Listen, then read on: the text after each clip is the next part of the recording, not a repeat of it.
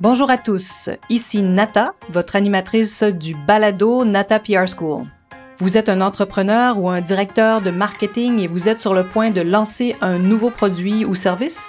Ou vous vendez vos produits depuis un bon moment déjà mais vous souhaitez savoir comment augmenter votre visibilité, vous faire connaître et toucher plus de clients? Chez Nata PR, nous traitons tous les jours avec de vrais clients et nous vous enseignons des solutions RP faciles, amusantes et honnêtes. Vous apprendrez ici les étapes simples pour combiner la force des relations publiques aux médias sociaux dès maintenant. Suivez-nous.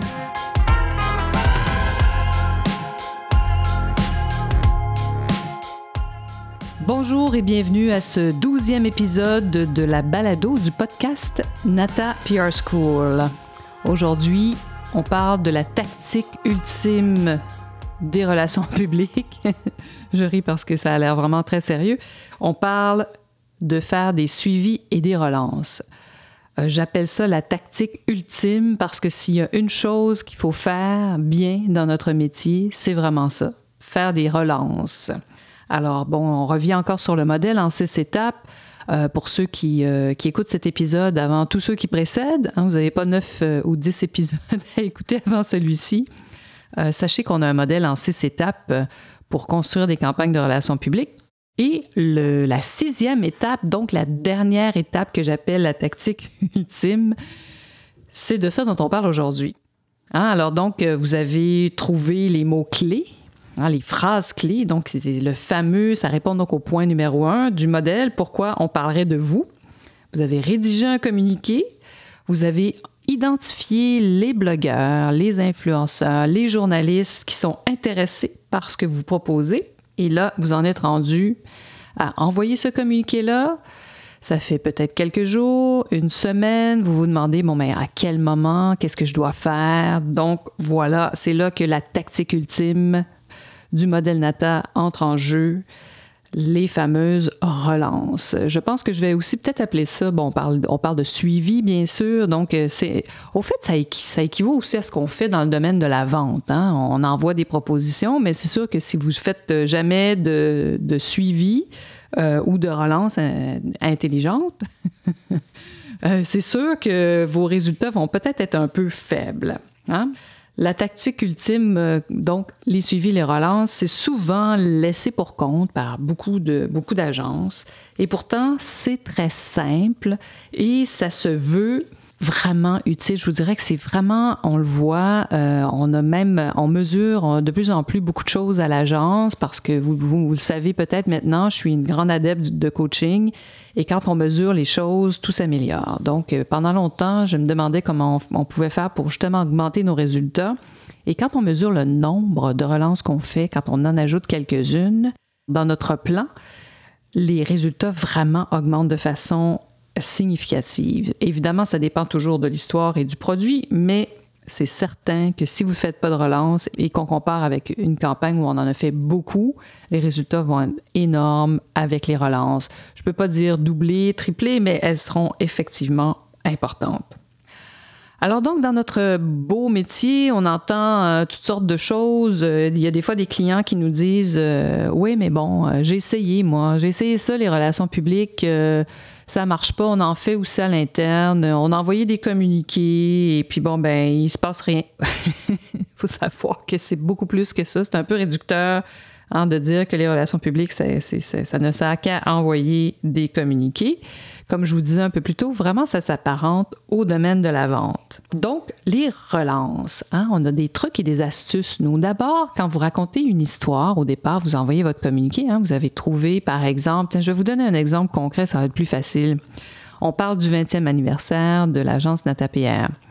Euh, ça va pas intéresser tous les médias cet anniversaire-là. On est une agence de relations publiques, donc ça risque d'intéresser des publications vraiment spécialisées, hein, ce qu'on appelle des trade publications, donc des magazines qui parlent de marketing euh, ou bien sûr de relations publiques. Euh, euh, tout ce qui touche, dans le fond, le domaine des communications, ça risque de les intéresser parce que, bon, quand même, 20 ans, c'est un, c'est quand même assez sérieux et ça démontre que euh, on a dû faire deux ou trois choses de bien au travers de toutes ces années.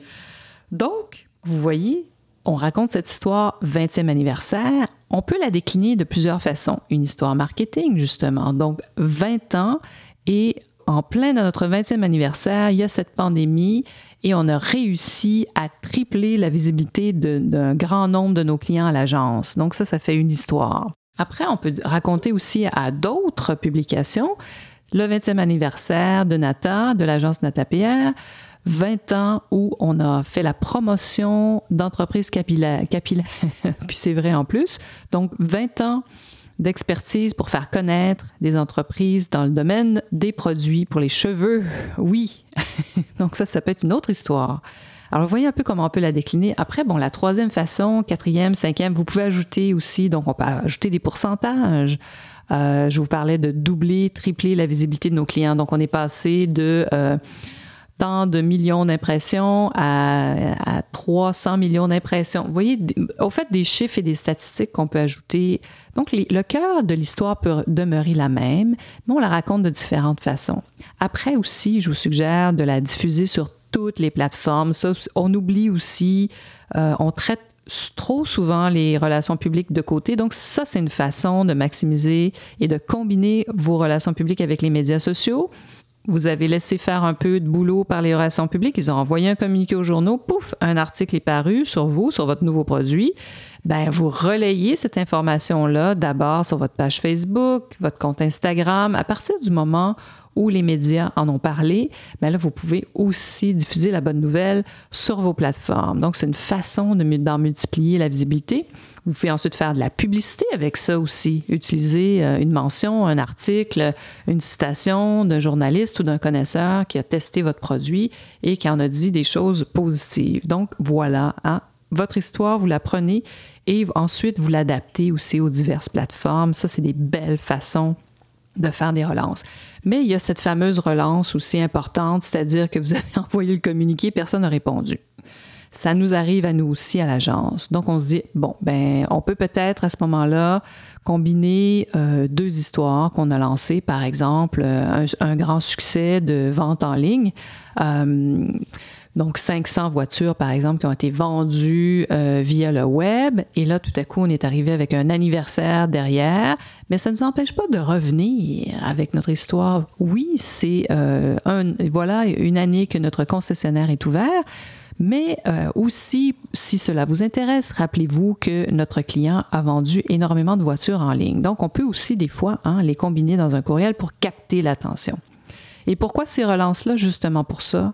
Le but ultime de ces relances, c'est de capter l'attention des journalistes et des blogueurs parce que plusieurs d'entre eux reçoivent des centaines de courriels par jour, des, informations à n'en plus finir. Donc, euh, si vous voulez vous remettre au-dessus de la pile, parce que vous ne savez pas, peut-être qu'à l'autre bout, il était très intéressé par ce que vous avez envoyé, mais bon, euh, dans, le, dans la, somme des courriels reçus, ben, le nombre fou, ils vous ont peut-être un peu oublié ou sont passés tout à coup à une autre urgence. Hein. Donc, on aime dire chez Nata qu'on utilise aussi des techniques de vente douces. C'est ce que j'appelle. Donc, les relances, pour nous, ce sont des techniques un peu de vente hein, pour vendre une histoire, vendre un produit. Et puis, bon, ben, et dépendamment de quelle est la réponse, des fois, il faut faire des relances plus poussées. Hein. Parfois, c'est possible qu'il n'y ait pas de réponse.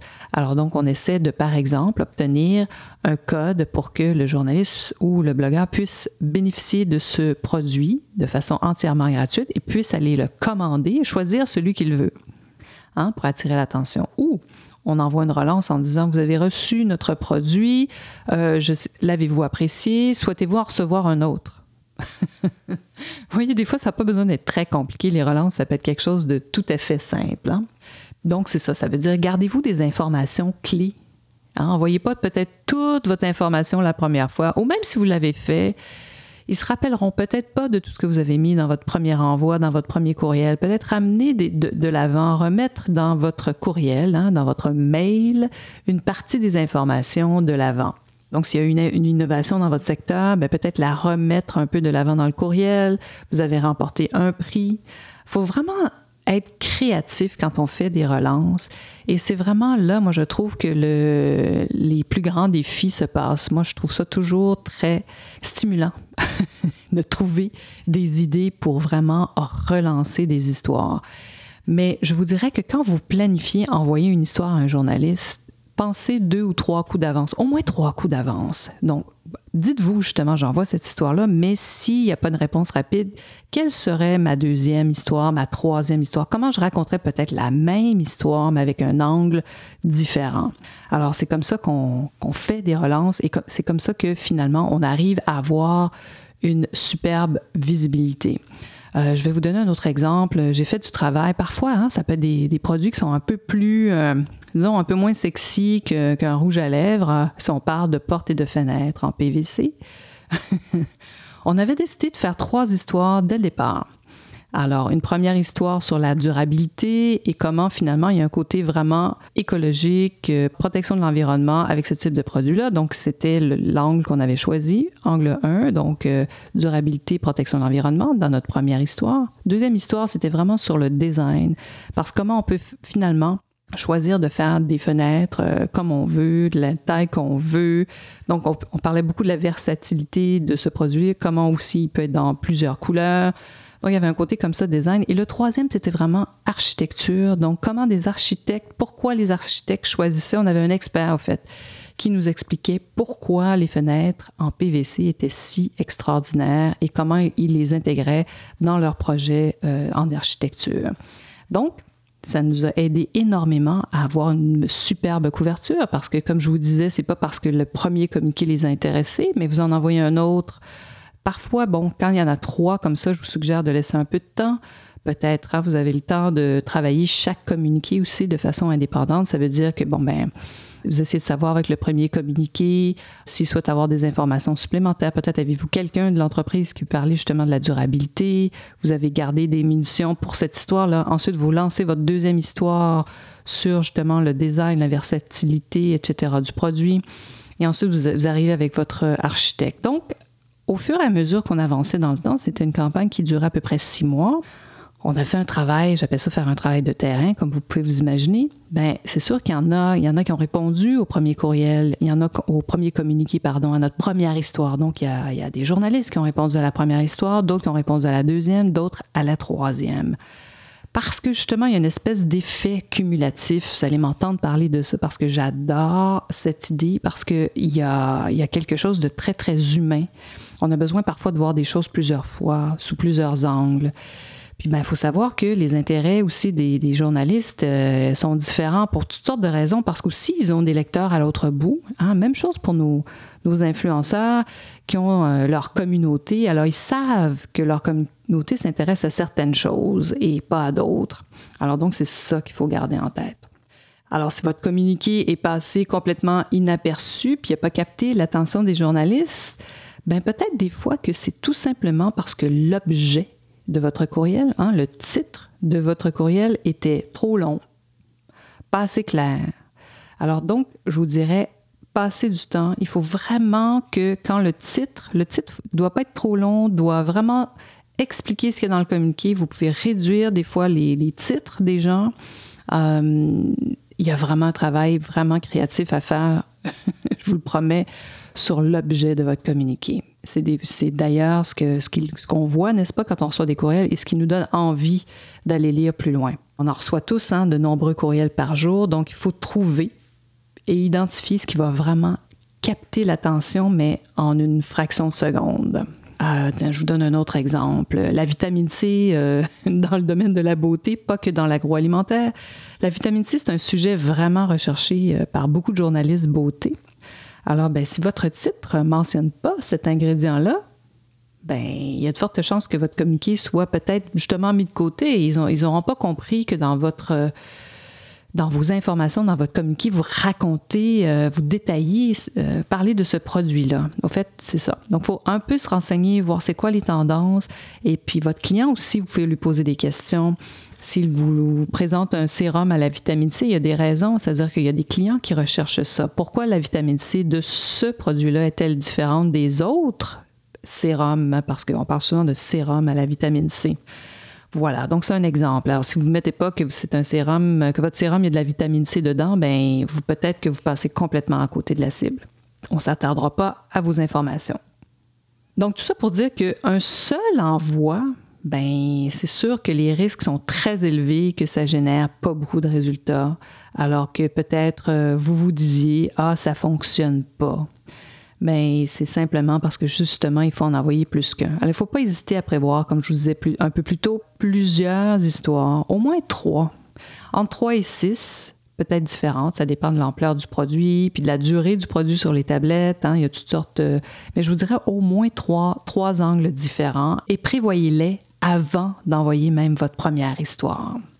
Hein, il faut être créatif. Hein. C'est vraiment, moi, je trouve que c'est là qu'il faut vraiment euh, trouver des titres qui sont très forts. Donc, euh, et c'est ce qui va capter l'attention des gens.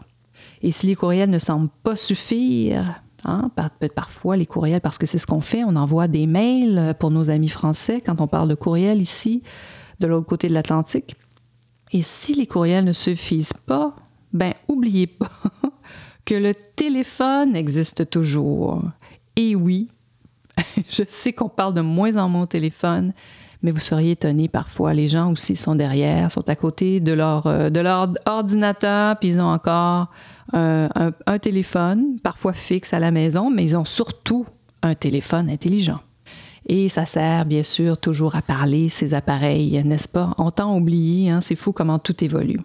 Alors voilà, donc aujourd'hui on parlait de ce que moi j'appelle la tactique ultime, une de mes tactiques préférées, le numéro 6 de notre modèle, l'étape numéro 6 si on veut, mais qui peut être tout à fait pris indépendamment, qui est la relance, les suivis, comment maximiser nos résultats avec un produit, un lancement. Donc, qu'est-ce qu'on peut faire? Et c'est ce que j'appelle donc la tactique ultime. J'espère que vous avez appris des choses aujourd'hui et que vous serez des nôtres la semaine prochaine. Vous êtes curieux et souhaitez en savoir plus sur comment implanter des stratégies de relations publiques? Rendez-vous sur natapierre.com et inscrivez-vous sur notre liste. Vous recevrez le modèle NataPR pour créer une campagne RP réussie. Et si vous souhaitez devenir client, contactez-nous à nata.natapierre.com. Nous attendons vos commentaires. À la semaine prochaine!